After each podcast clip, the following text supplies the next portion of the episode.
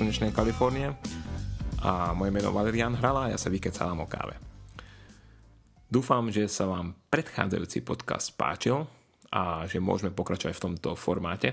Bol by som veľmi rád, nakoľko je jednoduchšie ako videa. Hej, dnes chcem hovoriť o jednej veľkej téme, a dosť závažnej podľa mňa, a to je káva v reštauráciách.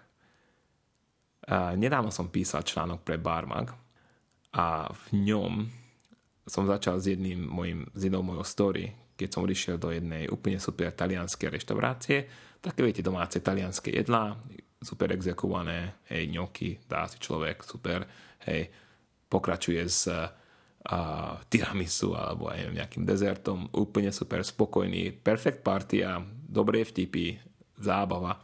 A potom človek si dá kafe.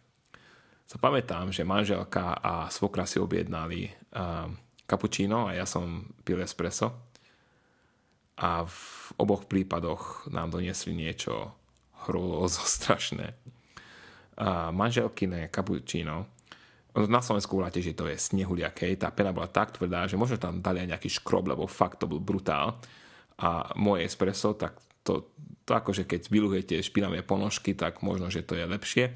Normálne si myslím, že mi možno dali, dali aj druháka, neviem. Ako, to bolo fakt hrozná vec. A teraz si predstavte, že máte takúto super reštiku, super zážitok a oni vám to pokazia uh, s jednou kávou. Bam. A viete, nie je to jedinečný prípad. Stalo sa mi to aj inde, nie, takto, uh, nie až takto zle, ale stalo sa mi to inde, preto som sa už rozhodol, že vlastne kávu v reštauráciách si nebudem veľmi dávať. Až do momentu, kedy asi pred rokom dvomi začal tu nový trend, že také inovatívnejšie reštaurácie a vám ponúknú lokálnych pražičov, hej, majú to na menu a tiež vám ponúknú uh, jednoduchšie spôsoby prípravy kávy, ako sú napríklad uh, Hario, hej, alebo, alebo French press. Takže to je úplne super vec. Takže tam si kávu niekedy už teraz dám ako, ako, ako posledný bod za večerou. A ja chápem, že ich hlavný profil je jedlo a nie, nie káva, ale na druhej strane si myslím, že každá reštaurácia by mala podávať len produkty, ktoré, na ktoré je 100% hrdá. Od jedla, cez kávu, cez alkoholické nápoje, cez koktejly, jediné na také veci, na ktoré je fakt naozaj hrdá. Keď na ne nie je hrdá, tak nech si ich nedá do menu. To je môj názor. Lebo si vedia pokaziť meno. Napríklad ako tá talianská reštaurácia v mojom prípade. Takže ako by mala vyzerať taká káva v reštaurácii. Podľa mňa by mala byť excelentne exekovaná a mala by byť z miestnej pražiarne. To si ja myslím. Hej? Ja vždy mám rád, keď je káva z miestnej pražiarne. Ja si viem predstaviť, že reštaurácia by mohla mať podobné menu, ako je napríklad vínne menu, hej?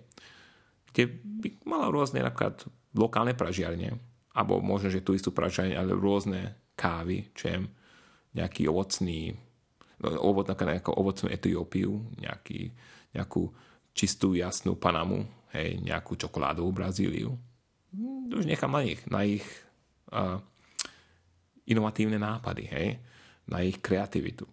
Ale v každom prípade takéto menu by ma moc potešilo.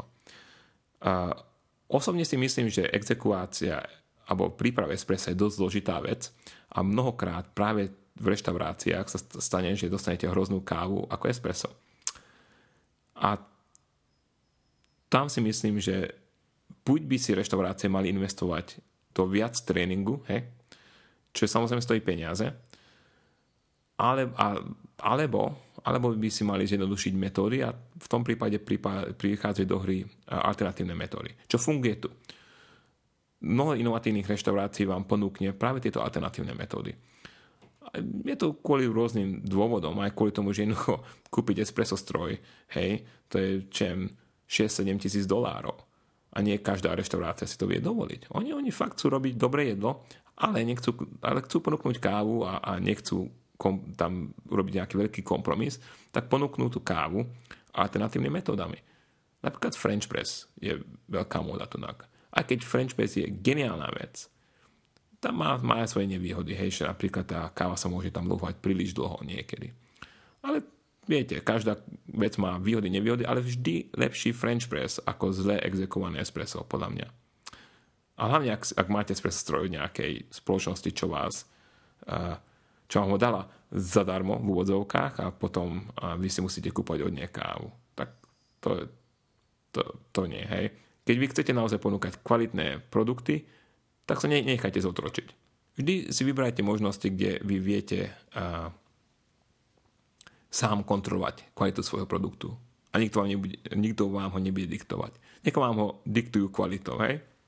A to si trošku hovorím aj proti sebe, lebo samozrejme aj Green Plantation predáva kávu kaviarniam, aj, aj reštauráciám. My nikdy zmluvu nechceme s, s kaviarňou, my vždy necháme na nich, či si kúpia od nás alebo nie. Samozrejme, vždy nás mrzí, keď oni si zvolia niekoho iného a hlavne, keď e, nám povedia, že to kvôli kvalite, čo sa neviem, či niekedy stalo, asi nie. Ale samozrejme nás mrzí, keď, keď odídu od nás, ale na druhej strane nechávame im slobodu, lebo podľa mňa len tak môžeme ponúkať kvalitné produkty. A pre nás, pre nás je to výzva. Hej? Keď, keby nám povedali, že je to kvôli tomu, že tá káva bola nekvalitná a tak hej, je to pre nás výzva na to, aby sme sa snažili nájsť niečo, čo je kvalitné. Takže kvalitu. Všade kvalitu. Ak tvrdíte, že robíte kvalitu, lebo samozrejme môžete robiť aj aj masové veci, to je fajn, sú rôzne ekonomické modely, ale pre ten segment, čo tvrdí, že robí kvalitu, tak tam, tam vlastne také tie prenajaté espresso stroje e, podľa mňa nehrajú rolu. By nemali hrať rolu. Takže tie alternatívne metódy sú úplne super. A tiež, viete, ja si myslím, že podať taký Chemex alebo, ja neviem, ten French press pre skupinu ľudí je úplne geniálna vec. Hej. Káva je veľmi spoločenský nápoj, podobne ako víno. Aj funguje podobne, hej, s tým, že víno má trošku vlastne tak uh, uvoľní uh, mozgové bunky, hej, inšpiruje vás, podobne ako káva vám trošku vlastne ten krvný tlak potlačí a vás núti k novým myšlienkám. Takže konverzácia v, s priateľkou, konverzácia s priateľmi, hej, pri jednom veľkom chemexe a rozdeliť si a ten super nápoj, je úplne super vec.